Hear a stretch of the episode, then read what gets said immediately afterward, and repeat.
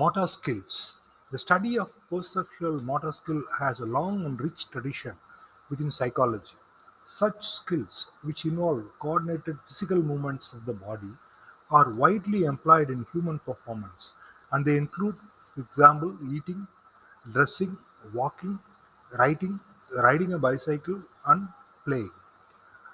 Uh, Welford in 1966 has traced the scientific study of motor skill back to 1820 when the astronomer Bessel examined the differences between individuals in a task that involved the recording of star transit times.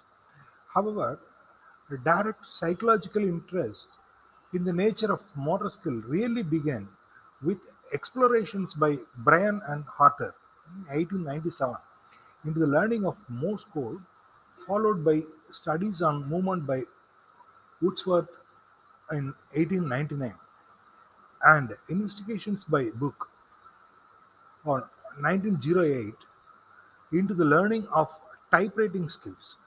Since this early research, the literature on perceptual motor skill has become voluminous, and indeed, this area remains an important focus of study. Numerous definitions of motor skill have been put forward. Marteniuk in 1976 stated that a perceptual motor skill refers to those activities involved in moving the body or body parts to accomplish a specified objective, while Kerr in 1982, in similar vein, iterated that a motor skill is an any muscular activity which is directed to a specific objective.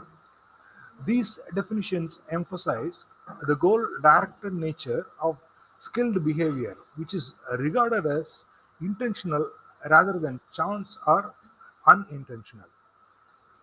As Whiting in 1975 pointed out, whatever processes may be involved in human skill, learning, and performance, the concern is with intentional attempts to carry out motor acts which will bring about predetermined results.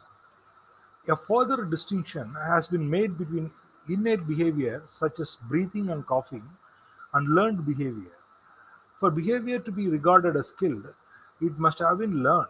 This feature is highlighted by a number of theories. Thus, motor skill was defined by Knapp in 1963 as the learned ability to bring about predetermined results with maximum certainty, while Magill in 1989 noted that skills all have in common the property that each needs to be learned in order to be properly executed. Other aspects were covered by Cratty in 1964, who described motor skills as reasonably complex motor performance, that some learning has taken place and that a smoothing or integration of behavior has resulted.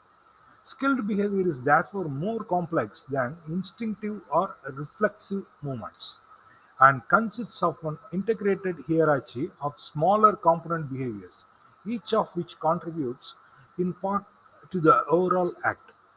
In this respect, Summers in 1989 viewed skilled performance as requiring the organization of highly refined patterns of movements in relation to some specific goal. Two remaining features of skill were emphasized by Proctor and Dutta in 1995, namely the role of practice and the ease of operation. Skill is goal directed, well organized behavior that is acquired through practice and performed with economy of effort. As these definitions indicate, while there are commonalities, theorists tend to emphasize different features so that Irion in 1966, in tracing the history of this research, concluded the field of motor skills does not suffer from a lack of variety of approach. Indeed, the approaches and methods are so extremely various that there is some difficulty in defining in a sensible way what the field of motor skills is. Robb, in 1972, in discussing the acquisition of motor skill, reached a similar conclusion, stating that the problems associated with how one acquires skills are numerous and complex. For that matter, the term skill is itself an elusive and confusing word. However, Welford in 1958 summarized the study of this field as being encapsulated in the question. When we look at a man working, by what criteria his performance can we tell whether he is skilled and competent or clumsy and ignorant? In other words, his basic distinction was between skilled and unskilled behavior, although in fact these two concepts represent opposite ends of a continuum of uh, skilled performance, uh, with individuals being more or less skilled in relation to one another. In his investigations of the new nature of skill, Welford in 1958 identified the following three main characteristics. One, consists of an organized, coordinated activity in relation to an object or a situation, and therefore involve a whole chain of sensory, central, and motor mechanisms which underlie performance. Number two, they are learned.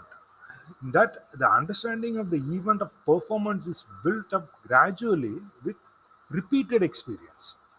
Number three, they are serial in nature, involving the ordering and coordination of many different processes or actions in sequence.